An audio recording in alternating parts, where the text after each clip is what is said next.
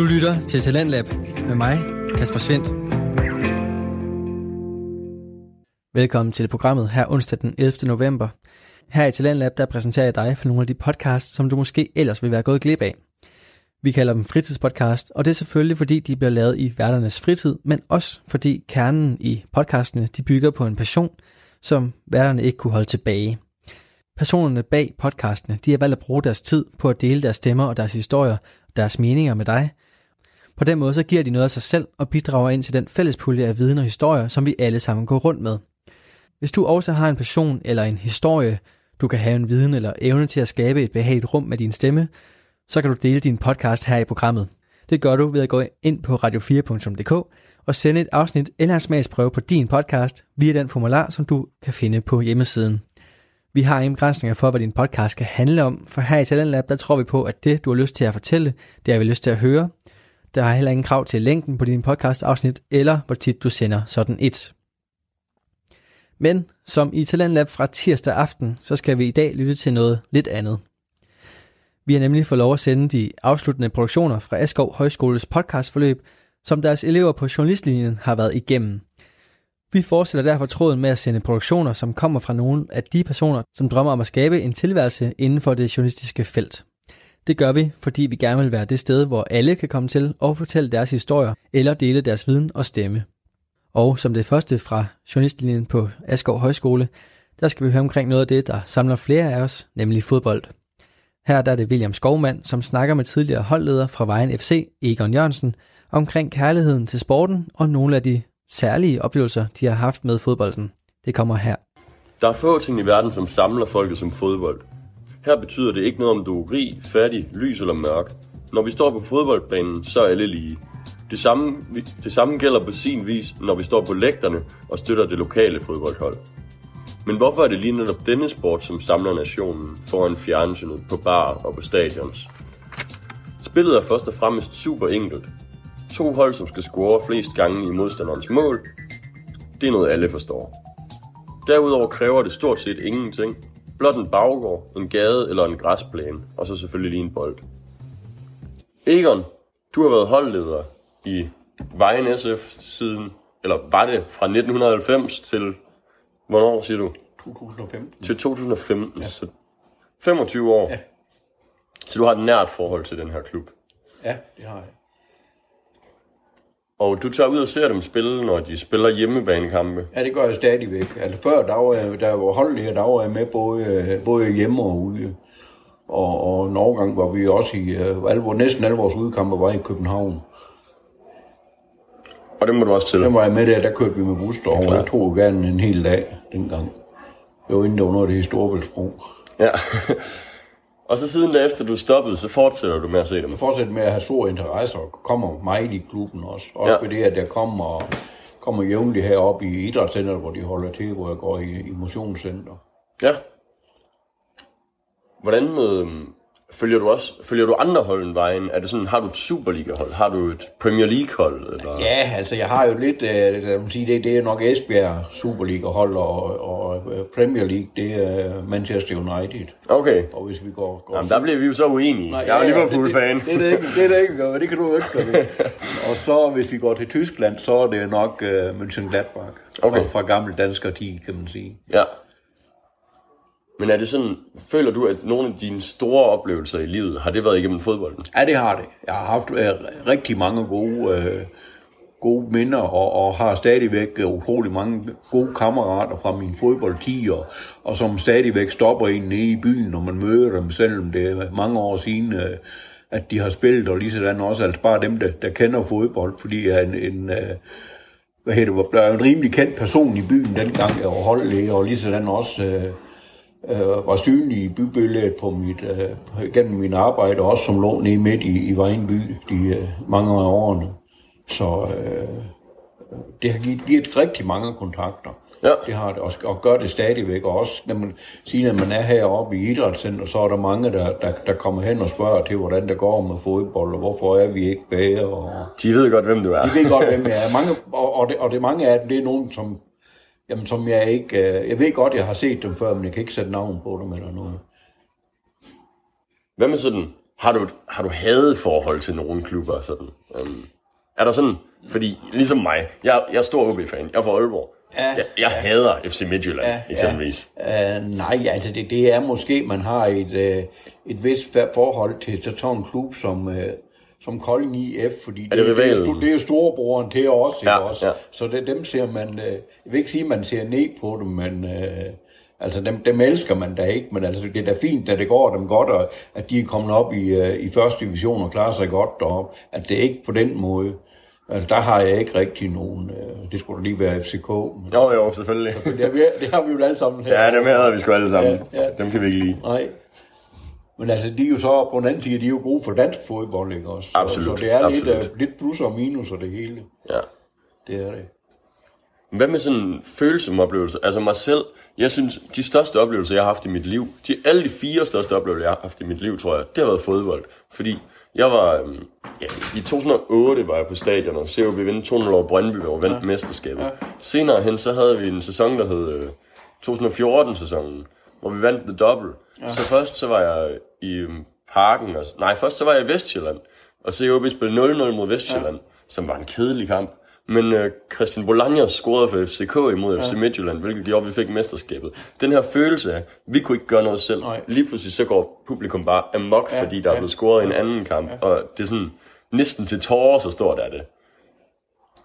Jamen, der, der har der været, jeg kan da specielt huske en tur, vi havde til, uh, til København. Jeg tror, vi skulle spille mod, mod Birkerød, og så skulle vi i parken bagefter og se, øh, se landskamp. Og der vinder vi, øh, vi vinder 4-3 i Birkerød, har været, været spillet lidt ude af banen. Og, og øh, vores øh, dengang bedste spiller, egentlig Michael Steffensen, som noget lidt Superliga-fodbold. Uh, han, han scorede på hovedstød. Det er nok det eneste mål, han har scoret på hovedstød. Og, og det gjorde jo så, at vi fik uh, en kanoloplevelse i parken bagefter. Jeg kan ikke engang huske, hvem de, hvem de spillede mod inde i parken, men uh, måske Belgien. Ja. En, en, uh, og det har nok kun været en, en venskabskamp, hvor hvad her han, en eller anden blev skadet, og det var jo publikum over. En dansker, der blev En dansker, der Ja, det var skadet. hvad her han. Han var gammel OB'er. Øh. En fighter, rigtig midtmand fighter. Hvornår snakker vi? Jamen, øh, det er jo nok øh, 20 år tilbage. Okay, okay. Ja, så Ja, er nok jeg, ikke... jeg, jeg øh, kan ikke sætte navn på, men uh, publikum jublede, da han måtte skiftes ud igen. Okay, okay.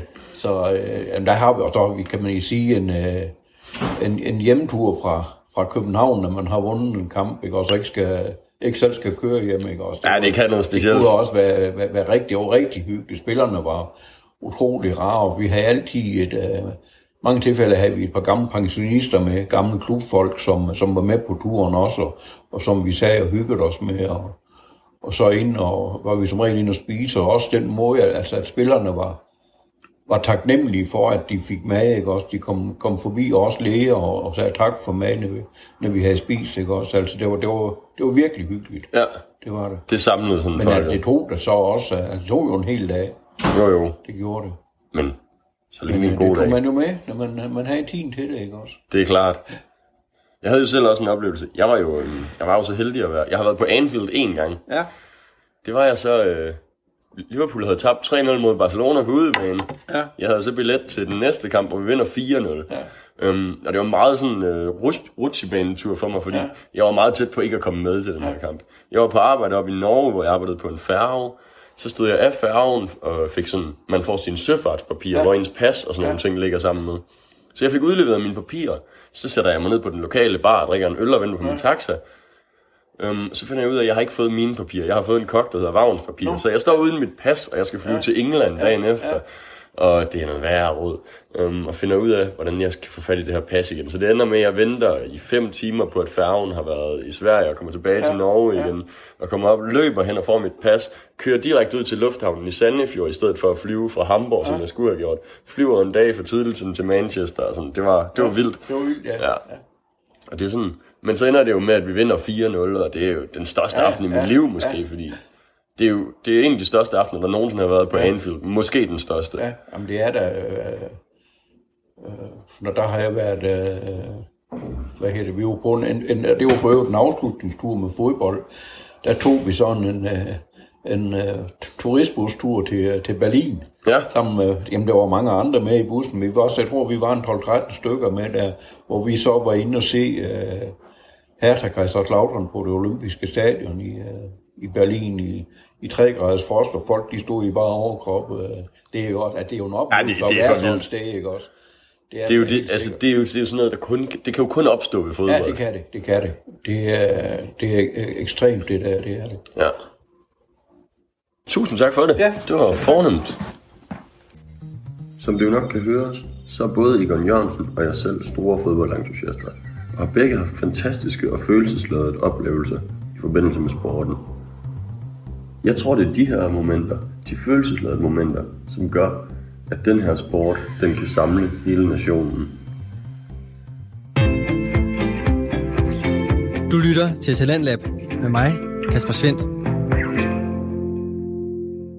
Det var William Skovmand med afsnittet, som han har valgt at kalde Forført af fodbold. Højskoleeleverne bag podcastafsnittene, som du skal høre her til aften, de har haft en uge til at lave podcastene, og vi kommer rundt i mange forskellige former for podcast, både i form og indhold. Det næste, du skal høre fra Askov Højskole Journalistlinje, den hedder Hjernevrider, og her der må du endelig deltage, for vi skal have løst forskellige gåder.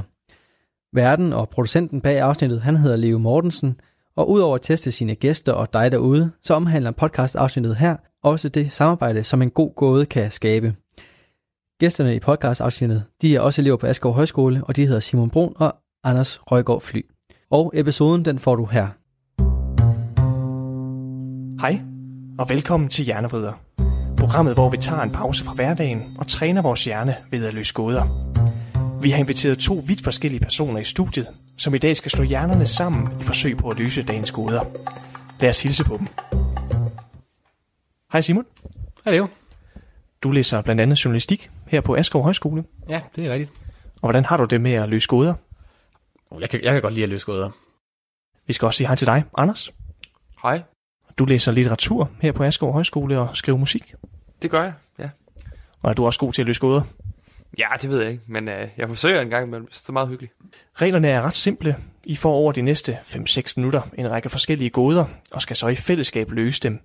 Jeg starter med at læse dem op, og derefter starter tiden. Foran jer der ligger et papir og en blyant.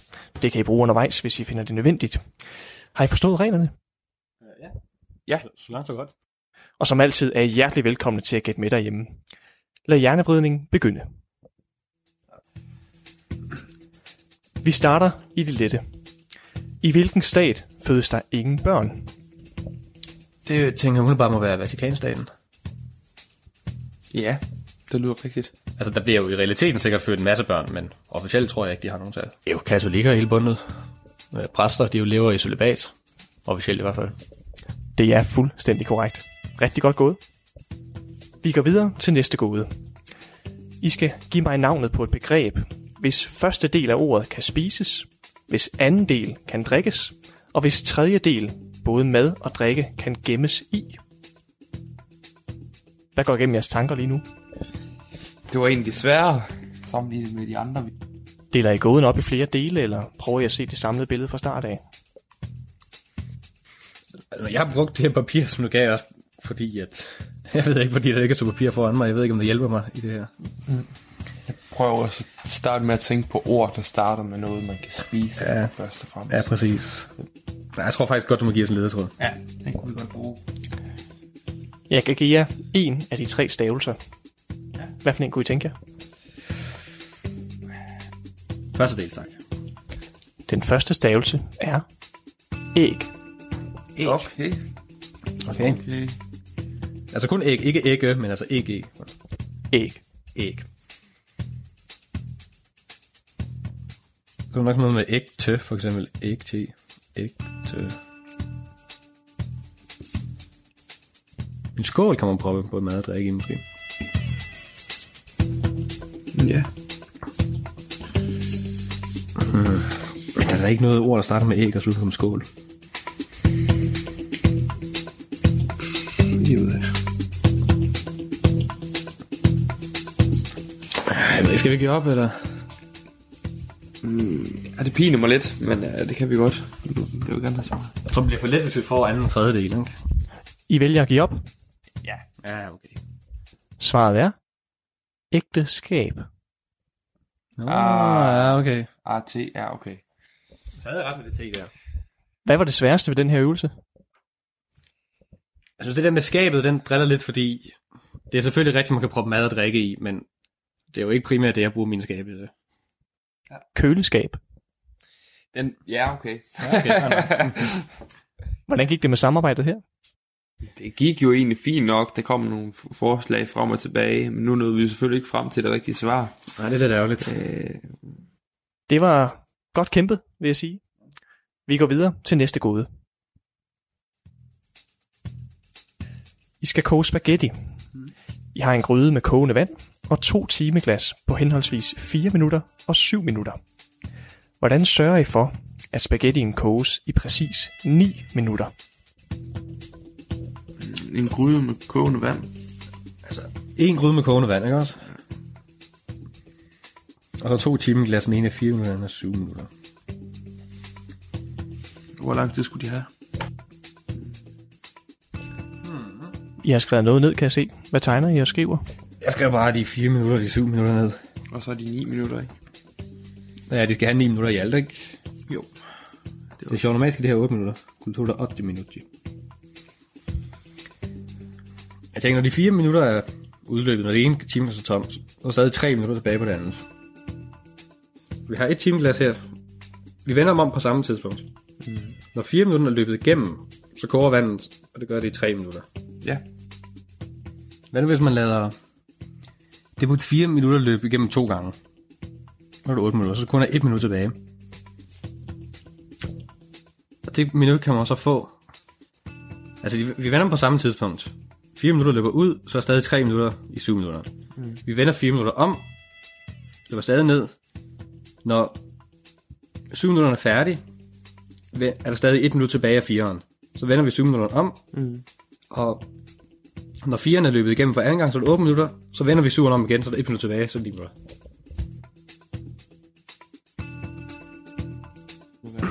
Det er fuldstændig korrekt.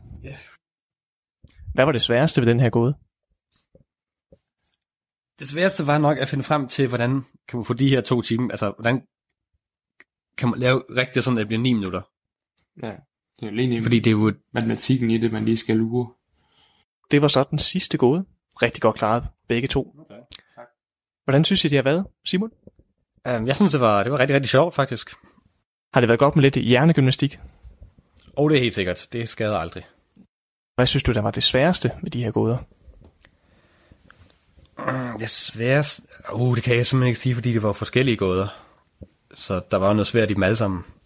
Uh, den med ægteskabet, den, den var den, klart den sværeste, fordi den kunne vi ikke løse. Um, Og Anders, hvordan har det været at være med i dag? Det har været rigtig fint. Det var sjovt at være med. Øh, også blive udfordret lidt. Nu var der jo en af gåderne, vi ikke fik løst. Det irriterer mig lidt. Men, øh, men ellers så synes jeg, det gik meget godt. Hvad var det sværeste ved de her gåder i dag? Nok egentlig at holde styr på information, man, man får udleveret øh, i gåderne. Var det rart med lidt hjernegymnastik? Ja, det var meget fint lige at få bevæget hjernen lidt. Det var alt for denne gang. Husk at holde hjernerne ved lige derhjemme. Det fortjener de. Tak fordi I lyttede med, og på genhør.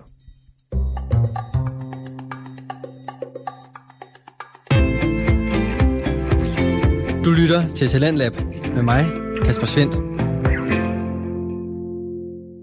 Det var hjernevrider med Leo Mortensen, der fik testet både sine gæster og formentlig også dig i forskellige gåder, mens vi samtidig fik et fokus på det samarbejde, der kan skabes af løsningsarbejdet. Fra høj hjerneaktivitet til det, som vores ører for tiden bliver fyldt af, julemusik.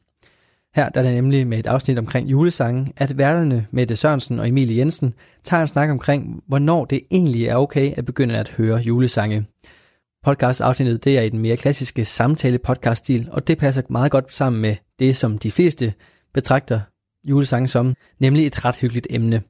Her der får du altså et afsnit lavet af eleverne på Askov Højskoles journalistlinje, og du får altså svaret på, hvornår på året det er okay at gå i gang med at høre julesange. My favorite Christmas song is Let It Snow by Dean Martin.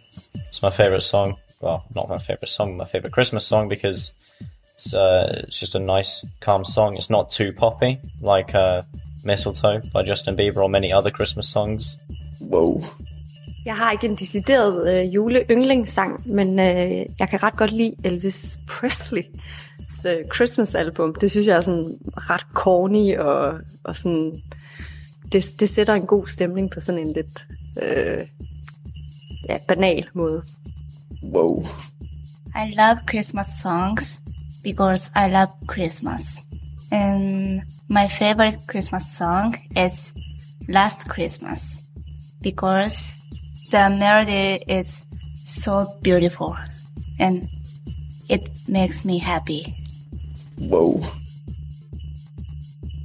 Hej, og velkommen tilbage her i studiet. Jeres værter her i dag er Nede med det og... og Emilie Krammen. Woo! Woo! I dag der vil vi rigtig gerne snakke om julesangen. Jeg synes, det er rigtig vigtigt nu, hvor vi er gået ind i december måned. Og det er en sygt stor diskussion om, hvornår er det egentlig okay at høre julesangen. Og derfor vil vi så egentlig gerne starte ud med at høre lidt om hinandens yndlingssange. Og Emilie, hvorfor fortæller du ikke lidt om din egen til at starte med? Jo, men min yndlingssang, det må jeg nok sige, er Mistletoe af Justin Bieber. Og jeg synes egentlig, at det er en rigtig god sang, fordi at selvfølgelig så er der kærlighed med i. Øhm, men også bare generelt på grund af den rytme, der er i den. Det er en sang, man både kan danse til, og man kan også synge med på den. Øhm, så jeg synes bare, at den er rigtig god. Men samtidig med det her kærlighed, så synes jeg også, Last Christmas, det er en rigtig god sang. Øhm, den handler lidt mere om sådan ulykkelig kærlighed. Men den har stadigvæk den der øh, rytme, og den der øh, kendingssang, som der ligesom bare bliver ved med at køre hvert år. Øhm, Ja. Så ja, du har lidt svært med at vælge mellem de to, eller hvad? lige, lige præcis, det kan man egentlig godt sige. Så valget, den står i hvert fald mellem Mistletoe eller Last Christmas. Ja. Men lad os så høre om din yndlingssang. Ja, det er da også et godt spørgsmål. og min, det er nok en kende mere utraditionel end uh, lige dine to, fordi at min yndlingsjulesang, det er nok Locust Rhapsody, som du kan finde i Juli Valhall. Det er en uh, gammel julekalender på TV2, og det er, hvor Martin Brygman, han spiller en gud ved navn Loke. Ja. Og det er måske lige det, man tænker, sådan, der er rigtig juleagtigt på den måde, fordi han synger sådan rigtig omkring sådan, jeg slet ikke bitter, eller vred. Men ja, det var en mega fed sang, fordi han er så dramatisk og oprørsk, og han bare sådan, ja, jeg kan faktisk ikke lide julen på den måde, men altså, lad os bare have det sjovt med det alligevel. Ja, lige præcis. Men hvad sådan holdninger til selve julen? Hvornår er det egentlig okay at høre julesangen? Ja, det er jo et godt spørgsmål igen. Ja. Fordi der er mange, som ja, har den her debat hvert eneste år med, hvornår kan vi egentlig begynde at høre det? Ja, lige præcis. altså personligt synes jeg selv, at det nok skal være slut november, fordi ellers så kan jeg hurtigt nå at få spat af dem og blive træt af dem. For eksempel den sang som Last Christmas, egentlig så elsker jeg den, men hvis jeg når at høre den 120 gange før jul, så, så har jeg lyst til at brække mig, ikke? Jo, og der er bare en helt anden støbning. Jeg synes, at man begynder at lytte til det i slut oktober. Netop fordi, at jeg er en kæmpe juleentusiast. Jeg elsker julesangen. Og jeg ser det som en opvarmning til selve juleamok øh, i, i december måned. Øh, så jeg synes, man hører lidt. Man begynder lige stille at, at komme ind i juletemaet i slut oktober. Og november, der kommer man så lidt mere ind i det. Og så i december, jamen der går man bare fuldstændig amok med de julesange der. er det bare fuldt ud. Ja, lige præcis. Altså, den skal bare have gas, altså. okay. Men så er der jo også sådan nogle ting som juleplaylister på Spotify. De dukker ja. som regel allerede op i slut oktober. Er det så også ja. et, du bare har, du bare lige på år med? Lige præcis. Altså, når jeg udvælger sådan nogle specifikke sange på de her juleplaylister, og dem hører jeg så om og om igen. Det er måske en lidt en dårlig idé. Men det gør jeg, for jeg elsker bare de sange. Og 7 i 13, jeg bliver aldrig træt af de sange. Jeg hører dem hvert år. Øhm, men jo, jeg har også godt lagt mærke til, at øhm, der er en tendens til, at de der playlister på Spotify og andre streaming-sider, at, øh, at de kommer frem i, i slut oktober. Øhm, lige efter Halloween. Og sådan har jeg det også lidt med det der julepynt der i, øh, i de forskellige butikker. Den der kæmpe julepyntsdebat. Ja. ja, jeg bliver bare helt træt ved tanken. Ja, når sådan, efter Halloween, så fjerner de alle, jule, eller, så fjerner de alle Halloween-pynten, Og bum, så kommer der bare julepynt op. Altså, det, det er godt nok utroligt. Ja, enig. Altså, Jamen præcis, det er det samme øh, med den her juletræstænding. Folk, eller de forskellige byer tænder jo juletræet sådan slut november-agtigt. Det gjorde de i hvert fald her i Askov. ja, der var vi jo med her i fredags, da de skulle tænde juletræet med julemanden og Ja, præcis. orkester og det hele. Ah, men det var så hyggeligt. Men det var nemlig i slut november måned. Ikke engang i december. Øhm, men det her orkester her, det, de spillede også mange kendte julesange. De spillede eksempelvis Jingle Bell Rock. En Ja. kæmpe klassiker. Det er det. Ja, Især på grund af film som Mean Girls, der også har været med til at sådan, åh, så skal vi have den frem igen, og så kan vi Ja. også lige danse lidt slutty på samme lige tid. præcis. yes. Nej, men det er rigtigt nok. Men jeg synes altid, man hører de samme sange sådan til hver jul.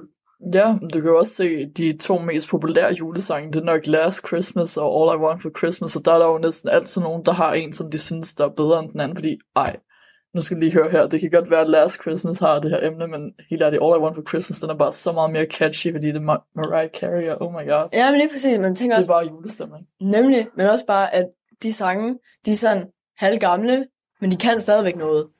Det kan de virkelig. Ja. Og hvis det så, man tænker videre over det, så er det sådan gengående tema i de her julesange. Det er jo kærlighed. Kærlighed, det sælger, åbenbart.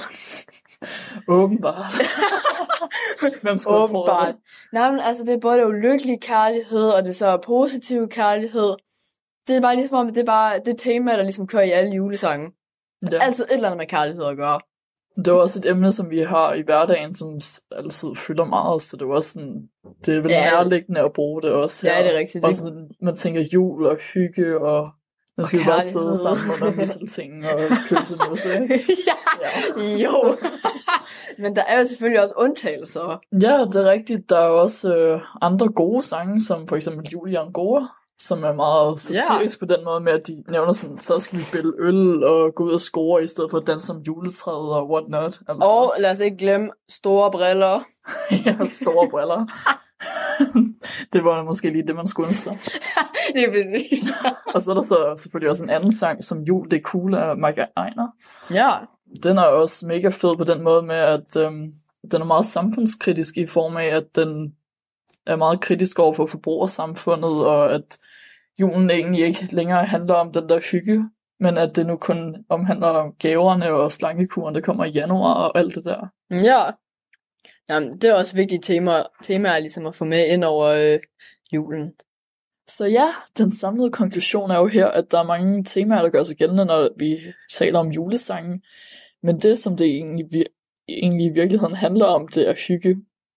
Hyggen, som vi skaber, når vi sidder sammen og synger de her sange i juletiden. Med, gerne med sne udenfor, eller i oktober. Ja, lige præcis. Og en anden konklusion, man også skal drage, det er, at vi bliver aldrig enige om den her debat. Simpelthen. Men det var alt for den her gang. Vi vil sige mange tak, og på genhør. Jul, det er cool! Ikke? Christmas is great. Jul det er sgu hyggeligt nok. Christmas is perfect. I love Christmas. Jeg kan virkelig godt lide julen. Oh, I love it. Jeg hader julen. Oh my god, jeg elsker julen!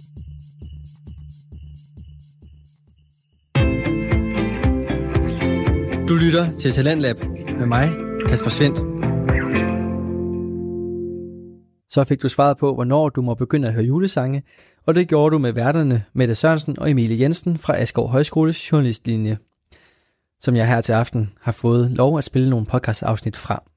Højskoleeleverne bag aftens afsnit, de har fået en uge til projektet, og som du kan høre, så har afsnittene udfoldet sig i mange forskellige retninger, både i indhold og form.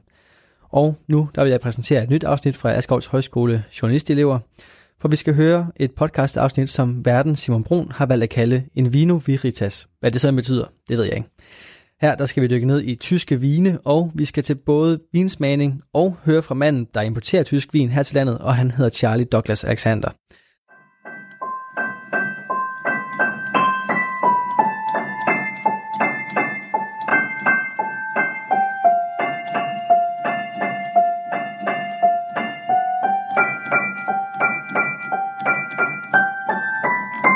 Aften og velkommen til programmet In Vino Veritas. Mit navn er Simon Brun, og i dag skal vi beskæftige os med vine fra Tyskland. Hører man ordet Tyskland, tænker de fleste nok på øl, men vores sydlige nabo er i den grad også et vinland. Især de tyske hvidvine er af formidabel kvalitet, men takket være den globale opvarmning lykkes det i stigende grad at producere særdeles gode rødvine, der snilt kan måle sig med de helt store vinhuses frembringelser i Frankrig, Italien og Spanien.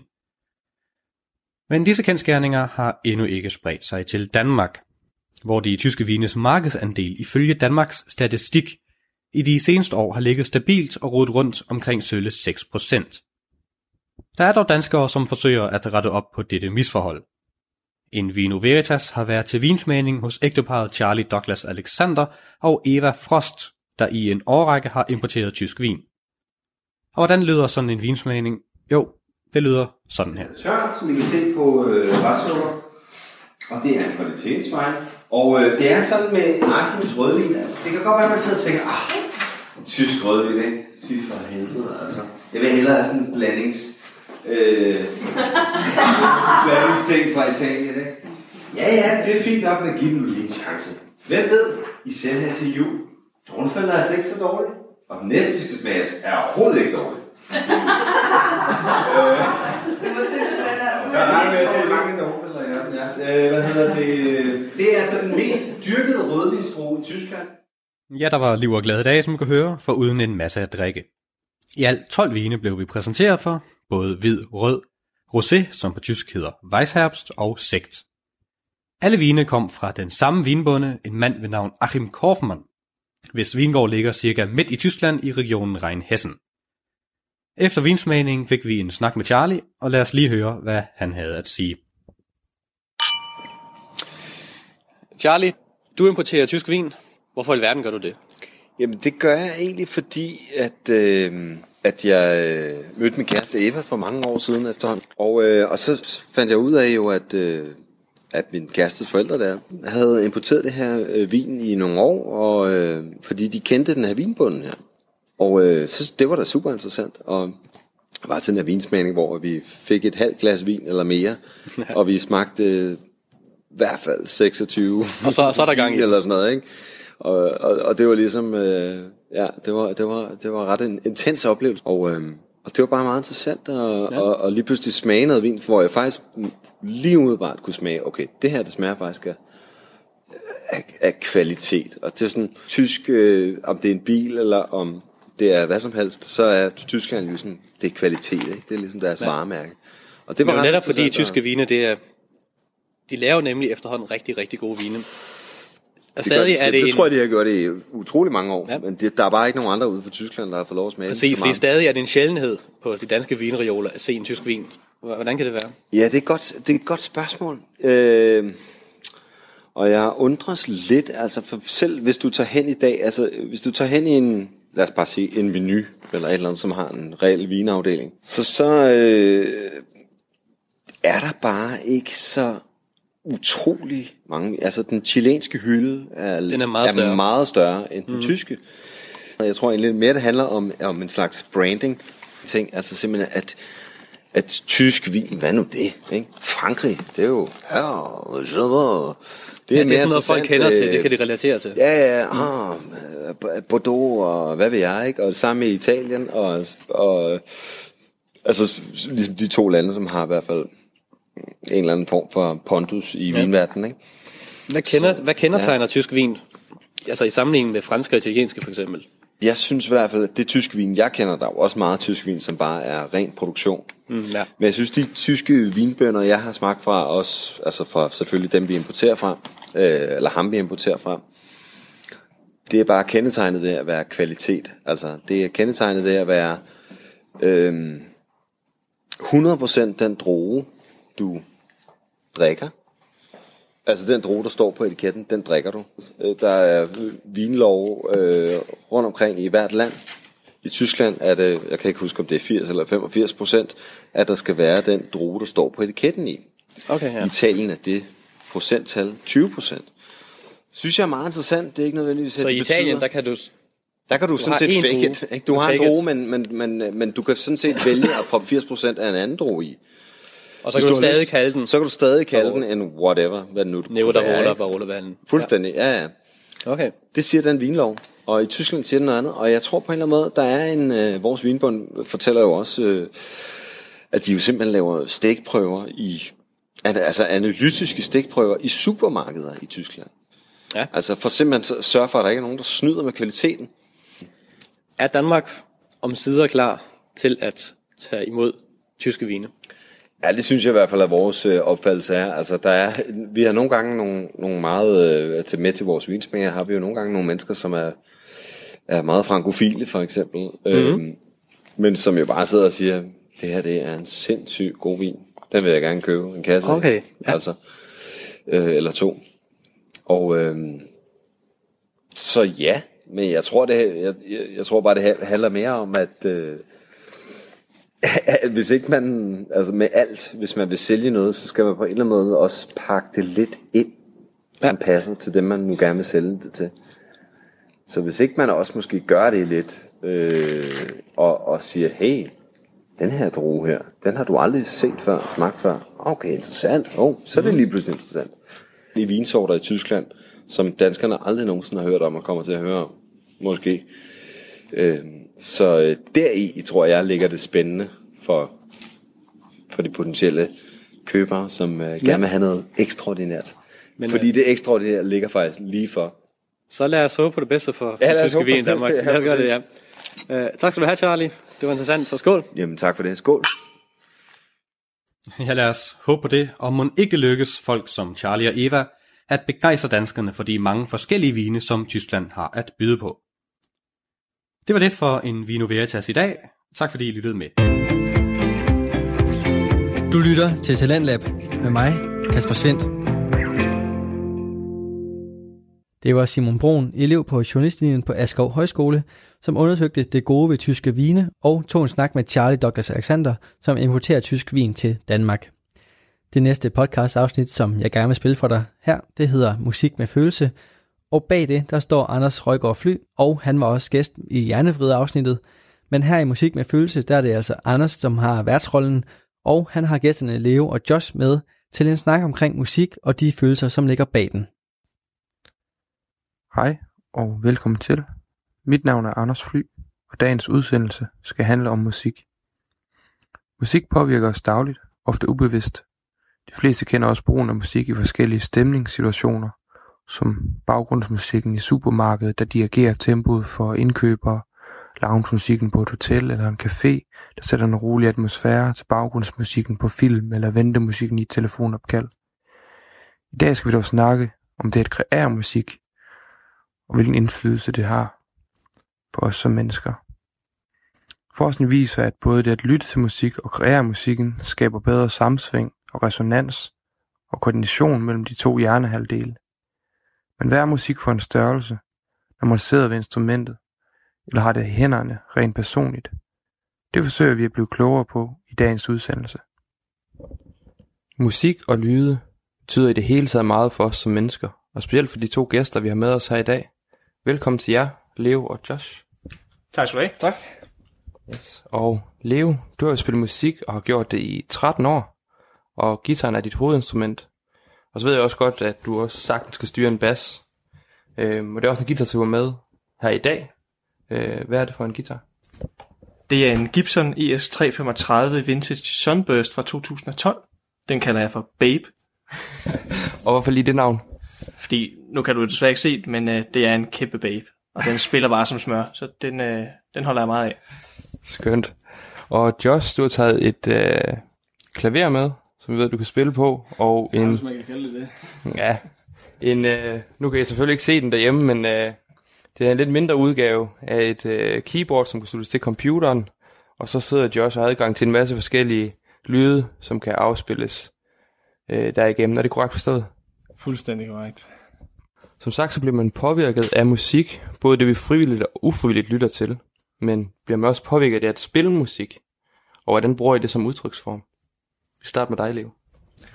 Jeg synes helt klart, at selvfølgelig påvirker musikken, men når man står og spiller det op, så får man også noget indflydelse over de følelser, man gerne vil ud med på en eller anden måde. Øh, både gitaren og klaveret er gode instrumenter, der kan lave mange forskellige lyde, og afhængig af hvordan man har det på det nuværende tid, eller på det tidspunkt, det givende tidspunkt, kan man så finde frem til, eller spille det, man nu gerne vil. Øh, jeg føler også, når man står på scenen, at man kommer af med noget, hvad kan man kalde det, man er selvfølgelig nervøs, inden man skal op og optræde og sådan nogle ting, men det er sådan en kæmpe forløsning, fordi man bare er, man ikke behøver at snakke og se folk i øjnene, men du bare kan udtrykke dig via lyd, og det kan noget helt fantastisk, synes jeg.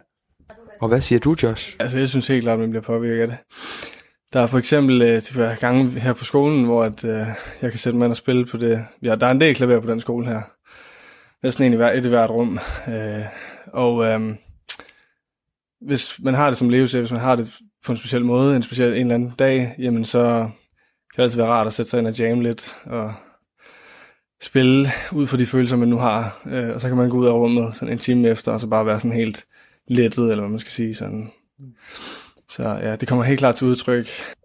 Og når du så sætter dig hen og spiller klaver på skolens lokaler, og du siger, at du tit er ramt af en bestemt slags følelse, er der nogle bestemte følelser, du ofte har, når du vælger at sætte dig hen og spille? Ja, altså, ikke fordi jeg altså, er ked af det. Og, øh, ja, det behøver nødvendigvis ikke være det. Altså, det kan også sagtens være, fordi man bare føler, at man bare skal fyre den af. Øh, og der kan det ske, at når man sidder i øjeblikket, at man bare bliver reddet med. Og tænker, okay, nu skal, jeg, nu skal jeg spille noget, der er vildere, nu skal jeg spille noget, der er større. Eller, ej, der er nogle dage, så trænger, trænger man bare til at spille Yesterday, eller sådan noget. Altså et eller andet øh, lidt, mere, lidt mere grounded. Øh, og nogle dage, så skal det bare være højt og, og larmende og sådan noget. Øh, men uanset hvad, så kommer man altid ud på den anden side, og har fået sådan en eller anden form for forløsning, og det synes jeg er rart. Og har du noget, du vil tilføje, Leo? Ja, jeg vil også sige, at det er ikke altid, jeg har den samme følelse, når jeg sætter mig ned til at starte med at spille. Det kan være både vrede og glæde og alt muligt andet. Men når man så sidder og spiller, så kan ens følelse også ændre sig. Du kan komme ind med en masse aggression og spille noget hård musik, og så pludselig gå over i noget blødt og stille, og så bliver du lige pludselig melankolisk og, og følsom på andre måder. Så det med musik, altså når du selv sidder der, så kan du også ændre følelser af dem, du selv har, og også andre selvfølgelig. Personligt så sætter jeg tit enten altså forskellige stykker af musik på, alt afhængig af hvad jeg laver. For eksempel når jeg skal sidde og koncentrere mig, så bliver det ofte noget klassisk eller stille og roligt instrumentale stykker. Øh, ofte af klavermusik eller sådan lidt hippieagtig trommelyd i baggrunden til det, jeg nu sidder og laver. Spørgsmålet er så, er der så også forskel på, hvad I spiller, alt afhængig af, hvilken stemning I føler, eller I befinder jer i? Eller er det mere for at frembringe en bestemt følelse, når I sætter ind og spiller? Og vi kan starte med dig, Josh. Ja. Jeg synes, jeg synes tit, at når jeg spiller, hvis det bare sådan er rent freestyle, og jeg sidder alene og sådan noget, at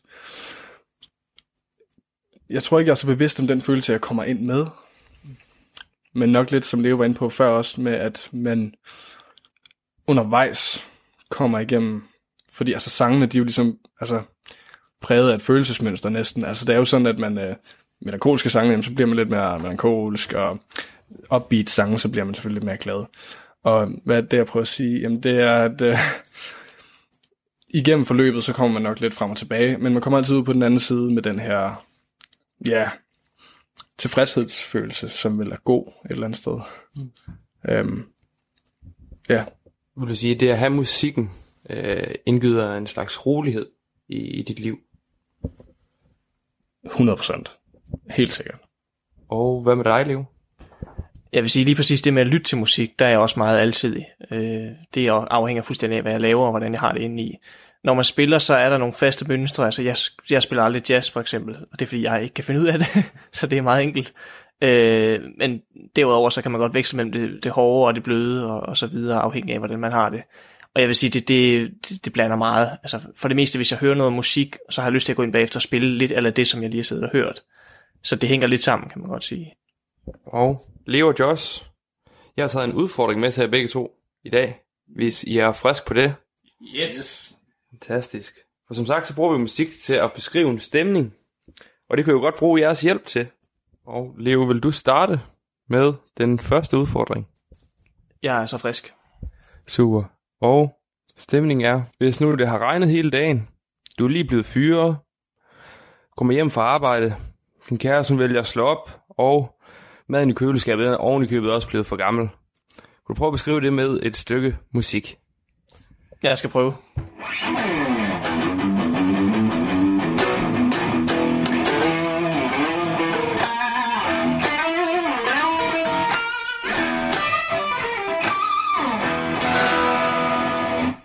Fantastisk.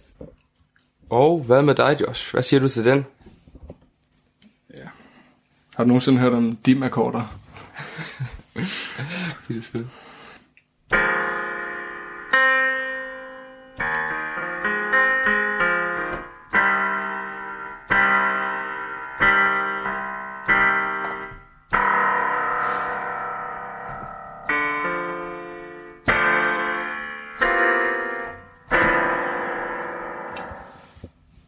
Meget mørkt. Nice. Yes.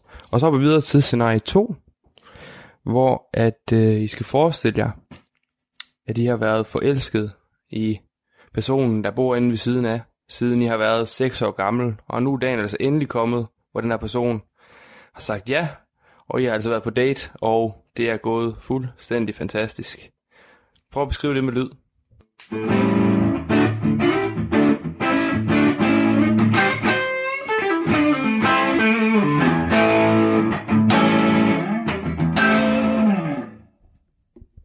Fantastisk. Tak til dig, Leo. Og Josh.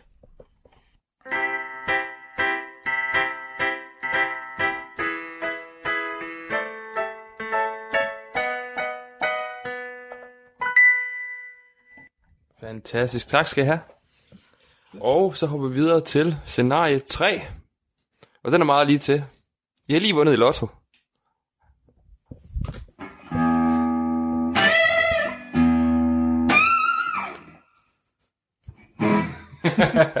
Fantastisk. Og hvad siger du til den, Josh?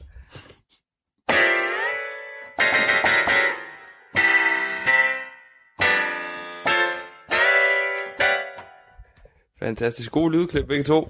Og så har vi videre til scenarie 4. Og der er vi ude i noget vrede af en slags. Hvis nu forestiller jer, at I står i køen i isboden, Der er lang kø. Solen den varmer, og I vil bare gerne have den is her. Så når I endelig op til skrænten, og I får stukket den her trækugle is i hånden med soft ice, skuff, drys, flødebold, hele muligheden. Og så kommer der sådan en dum svin og vælger isen på, på jorden. Oh shit. Prøv at beskrive det med lyd.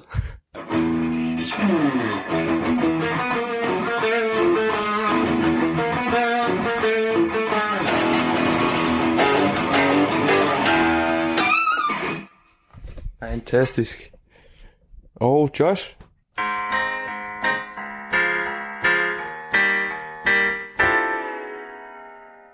Tak for det, og tak for nu. Det er også det tak. Selv tak. Og på genhør. Du lytter til Talentlab med mig, Kasper Svendt. Det var Anders Røgaard Fly med podcast-afsnittet Musik med følelse. Til en snak både om at spille musik og lytte til det, og det var et afsnit fra Askov Højskoles journalistlinje. Det sidste afsnit fra Askov Højskole, som du skal præsenteres for her til aften, er med Victoria Olesen, og vi skal høre omkring at være ansat i socialsektoren, målt op mod forholdene for 100 år siden. Her der skal vi nemlig høre omkring den pædagogiske tilgang til handicappet, og det skal vi altså med Victoria Olesen, som har inviteret Josh Sheridan med til en snak omkring hverdagen på et bosted for handicappet. Det kan du høre her. Hej og velkommen til. I dag skal vi snakke om den pædagogiske tilgang til handicappede.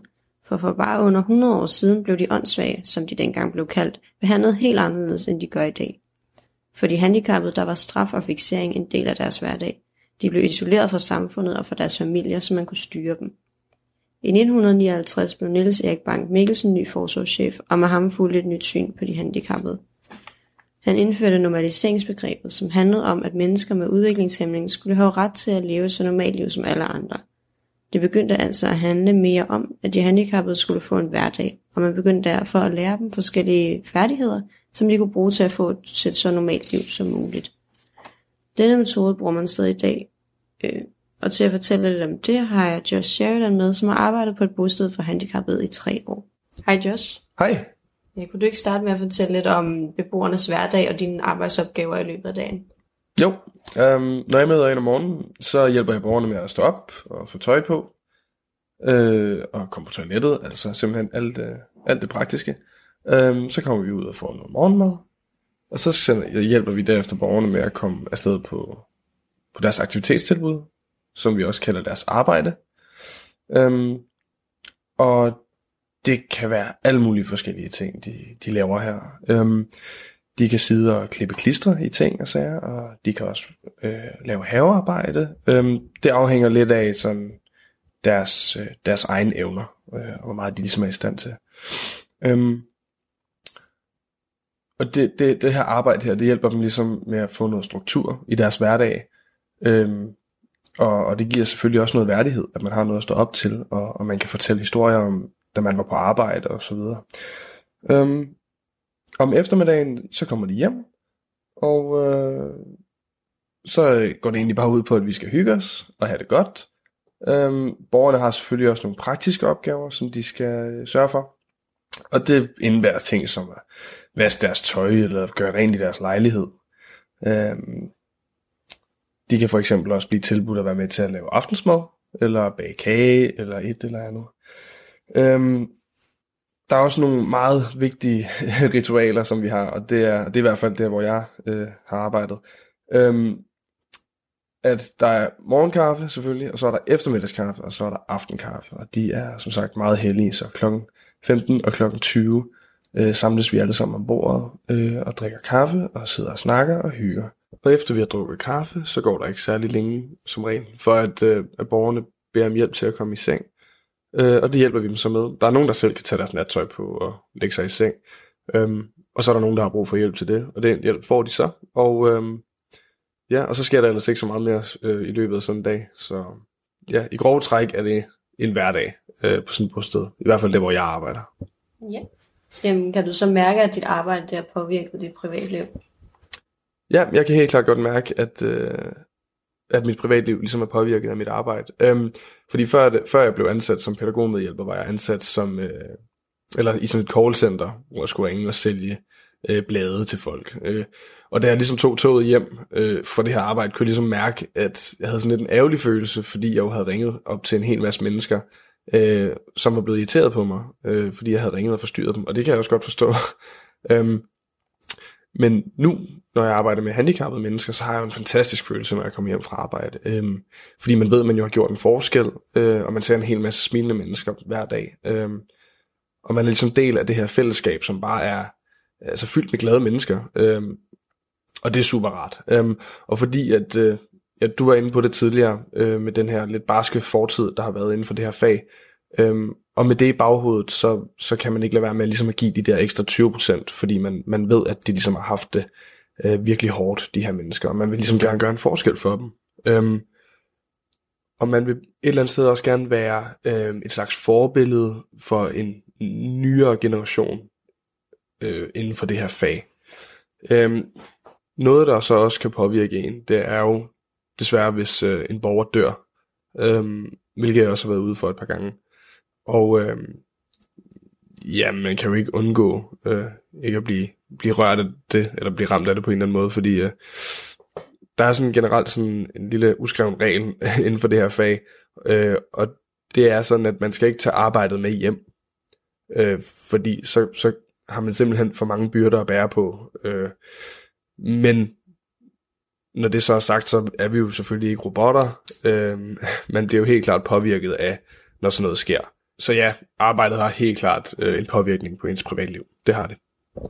Jamen, nu tror jeg også, at tiden den er værd at løbe fra os, men du skal i hvert fald have stort tak til os, fordi du vil være med i dag og give os et bedre indblik i din og beboernes hverdag. Jamen selv tak. Vi ses og på gen. Du lytter til Talentlab med mig, Kasper Svendt. Det var Victoria Olesen med et podcast afsnit omkring den pædagogiske tilgang til handicappet. Det var det sidste fra Askov Højskoles journalistlinje for denne omgang, og det sidste for denne time af Talentlab. Hvis du har en podcast, og du har lyst til at dele den med alle os andre, så kan du få den sendt her i Talentlab. Det gør du ved at gå ind på radio4.dk, og nede i bunden af vores forside, der er der en indgang til den Talentlab-formular, hvor du kan sende et afsnit eller en smagsprøve på din podcast og sende den ind til Talentlab. Vi har ingen begrænsninger for, hvad din podcast skal handle om, for her i Talentlab, der tror vi på, at de historier, du har lyst til at dele, dem har vi lyst til at høre. Der er heller ingen krav til længden på din podcast afsnit, eller hvor tit du sender sådan et. Det var det, jeg havde at byde på for første time af Talentlab. Du hørte forskellige podcast afsnit fra eleverne på Askov Højskoles journalistlinje, og producenterne bag dem, det var William Skovmand, Leo Mortensen, Mette Sørensen, Emilie Jensen, Simon Brun, Anders Røgaard Fly, og til sidst, men ikke mindst, der var det Victoria Olsen. Mit navn det er Kasper Svendt, og jeg er så klar med et nyt podcast-afsnit fra podcasten Børnepsykologi med Rasmus Allenkær på den anden side af dagens sidste nyheder, og de kommer din vej lige nu.